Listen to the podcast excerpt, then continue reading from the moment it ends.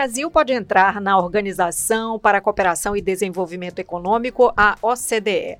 Essa é uma das resoluções do encontro do presidente Jair Bolsonaro na última semana com o presidente dos Estados Unidos, Donald Trump. A organização reúne 36 das economias mais desenvolvidas do mundo.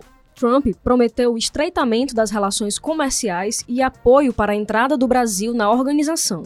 E como já falamos aqui no episódio 34 do Recorte, essa barganha vem mediante a concessão de várias contrapartidas unilaterais. Se concretizado, esse movimento trará reflexos para a economia do Ceará. Eu sou Maísa Vasconcelos. E eu sou Luana Severo. E a gente, claro, quer que você assine o feed do Recorte, né? Você aí fica sabendo quando tem episódio novo. Se bem que a gente já diz aqui para você que e todo dia é um episódio sexta, novo. É, de segunda a sexta, é, assim, sete horas da noite, a gente está chegando sempre com uma, um tema bem importante, é, com análises dos profissionais do povo. Você aproveita para compartilhar o recorte.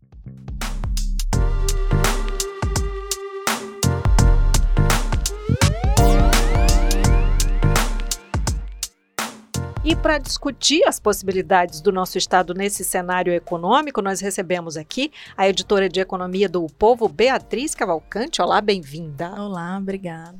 E a repórter de política, Luana Barros, já figura carimbada aqui no recorte, Olá, né, Luana? Eu amei minha nomenclatura. Temos duas Luanas. Sim. Hoje vai ficar confuso. É.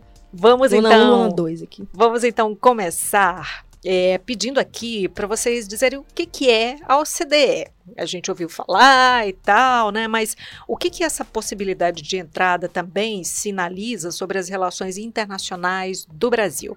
É, então, essa organização, na verdade, essa possível entrada do Brasil na OCDE já vem sendo ventilada antes mesmo do Bolsonaro, né? Desde o Temer já se falava disso. E antes existia um veto muito forte dos Estados Unidos quanto à entrada do Brasil. E é, para os ouvintes né, saberem, é, na OCDE, para entrar qualquer membro novo, todo mundo que participa não pode vetar. Todo mundo tem que aceitar. Então, é, esse veto era um dos problemas que o Brasil estava tendo é, para, enfim, para a entrada, um dos pontos, né, dos vários pontos. E aí, nessa, nessa visita da semana passada, né, começo da semana passada, houve essa promessa de apoio do Trump ao Bolsonaro, né? E aí significa uma série de coisas, acho que a Bia pode até explicar um pouco melhor, economicamente falando, o que é que significa essa entrada é, nas organiza na OCDE. É, que tem até impacto até pro Ceará, né? Que tem relações comerciais com os Estados Unidos, né?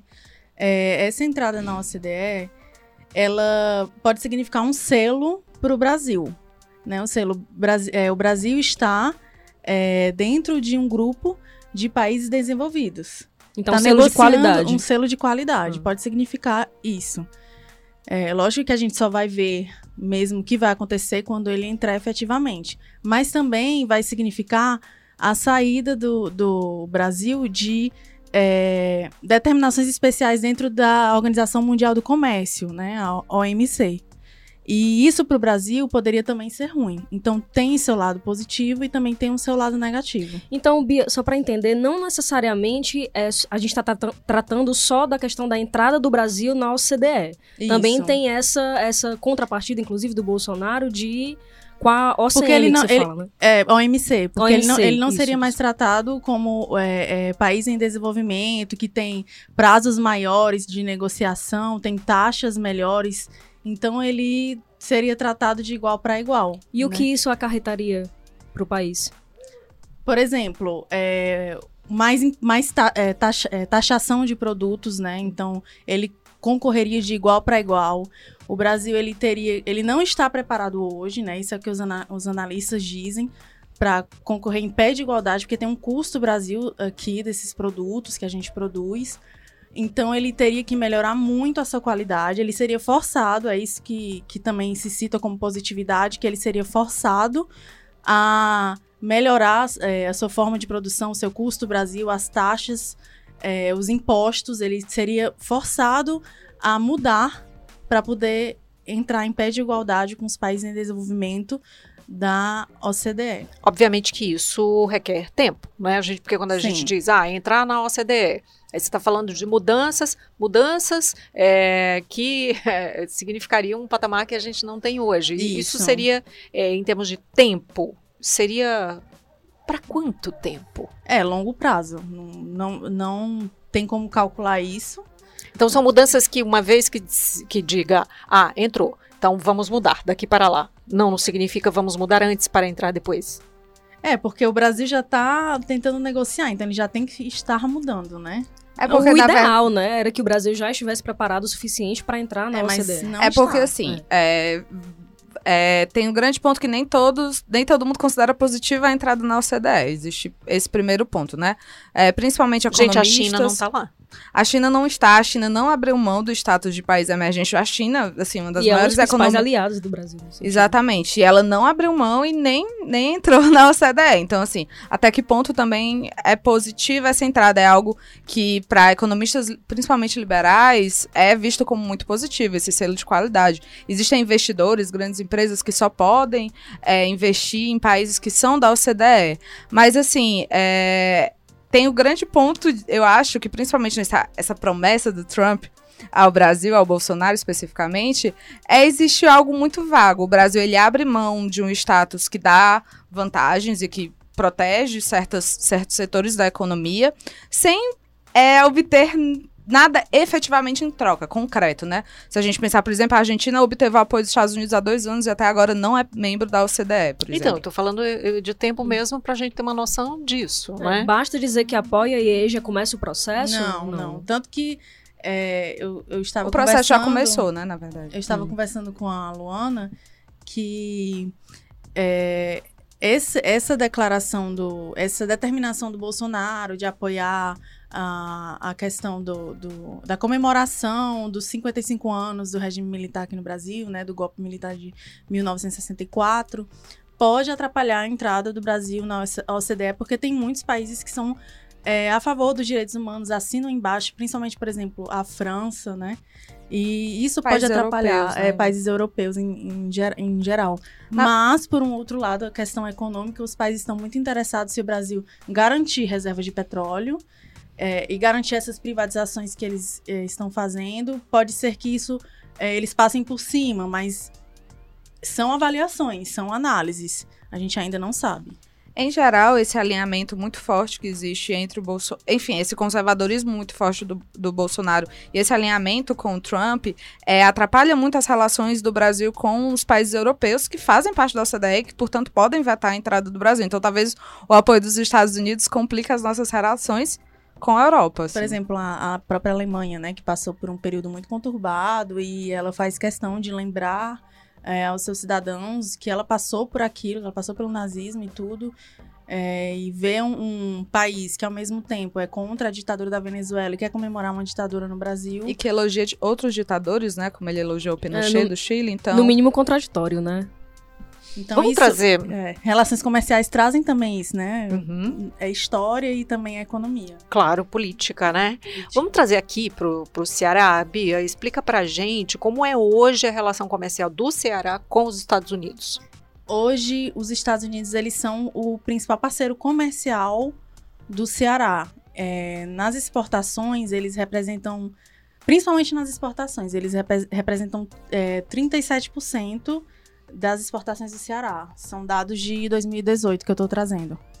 É, eles compram produtos como aço, ferro, é, semi- semi-manufaturados, água de coco. A gente é o principal é, fabricante de água de coco e de, de bebidas aqui do em Brasil. caixinha. Hã? em caixinha. Ah, não é no coco. Brincadeirinha. Ca- é, castanha de caju, Uhum. né? As secas também. E de lá a gente compra carvão mineral, que as indústrias aqui usam muito, né? Carvão mineral, óleo diesel, é, gás natural. A gente também exporta para lá pás eólicas, então a gente tem uma relação comercial E, e uma variação também, né, de, de, de produtos. e uma né? variação de produtos, né? É muito, muito grande. A gente. é, a, a gente hoje, a participação dos Estados Unidos na balança comercial do Ceará, é, em termos de exportação, quase que. Não, mais que dobrou, porque era 16%.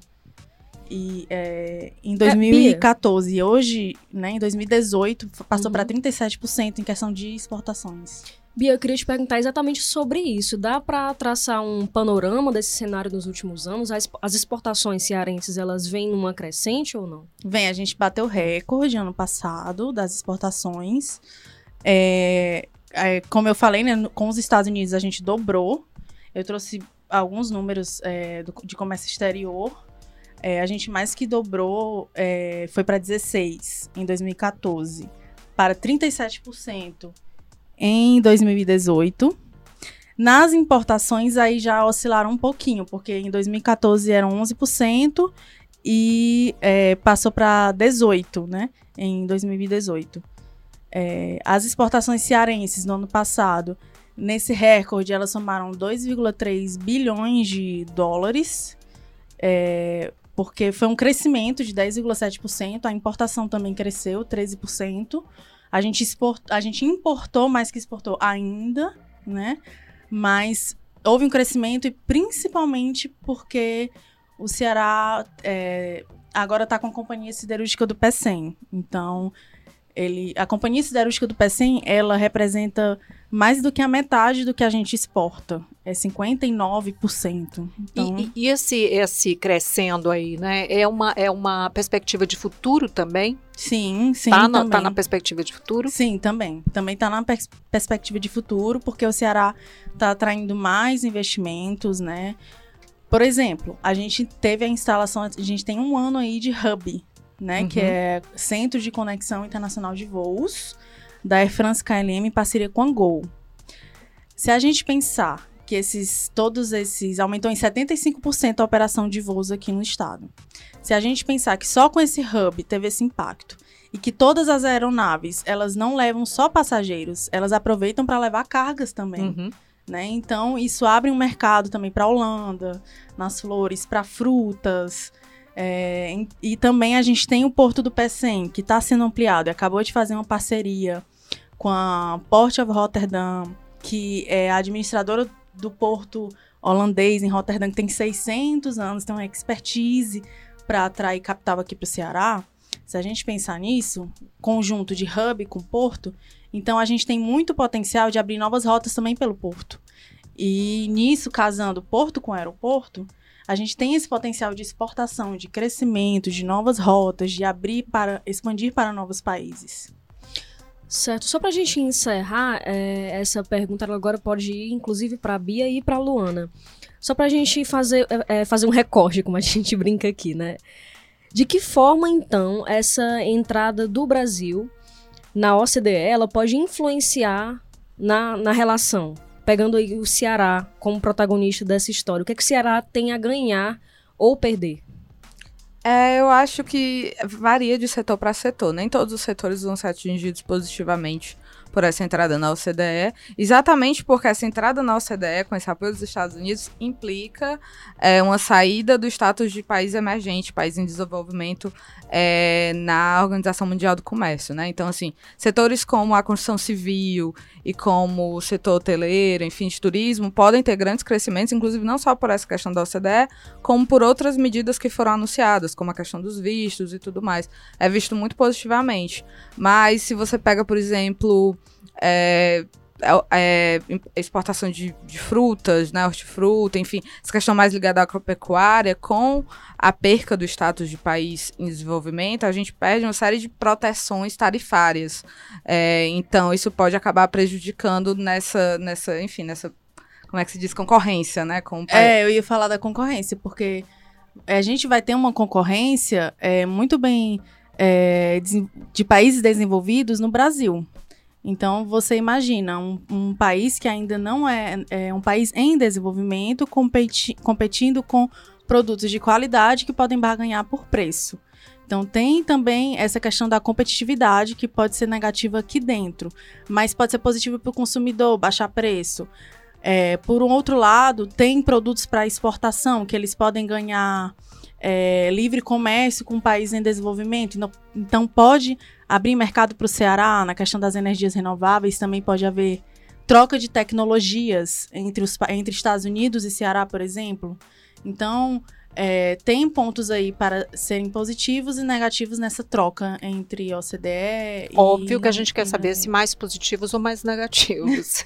é, até para ver acho... se vai afetar esse crescimento que a Bia vem mostrando aqui pra gente. Né? Eu acho que o principal ponto sobre toda essa discussão é que a gente fica avaliando, tentando ser positivo, mas que é tudo num campo ainda muito da promessa, assim. Não tem nada efetivo, assim. Eu tava conversando com alguns especialistas, alguns embaixadores, diplomatas de carreira, eles dizendo, não tinha um assessor assessor de diplomacia tomando nota na reunião do Bolsonaro com Trump. Então a gente não tem nem como saber exatamente que teor de promessa é essa.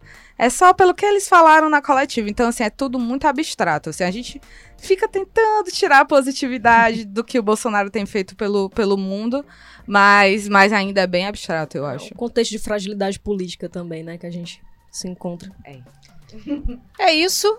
É isso. Muito obrigada, então, Imagina. pelos obrigada, esclarecimentos, pela análise. Beatriz Cavalcante, Luana Barros, foi bom. Acabou, né, Luana Severo? É, acabou. Passou rápido.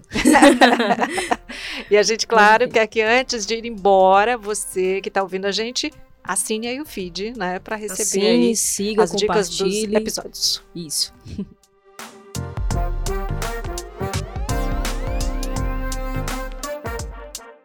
Roteiro e produção Ana Ruth Ramires e Rubens Rodrigues. Edição, produção e publicação, Nicole Pontes.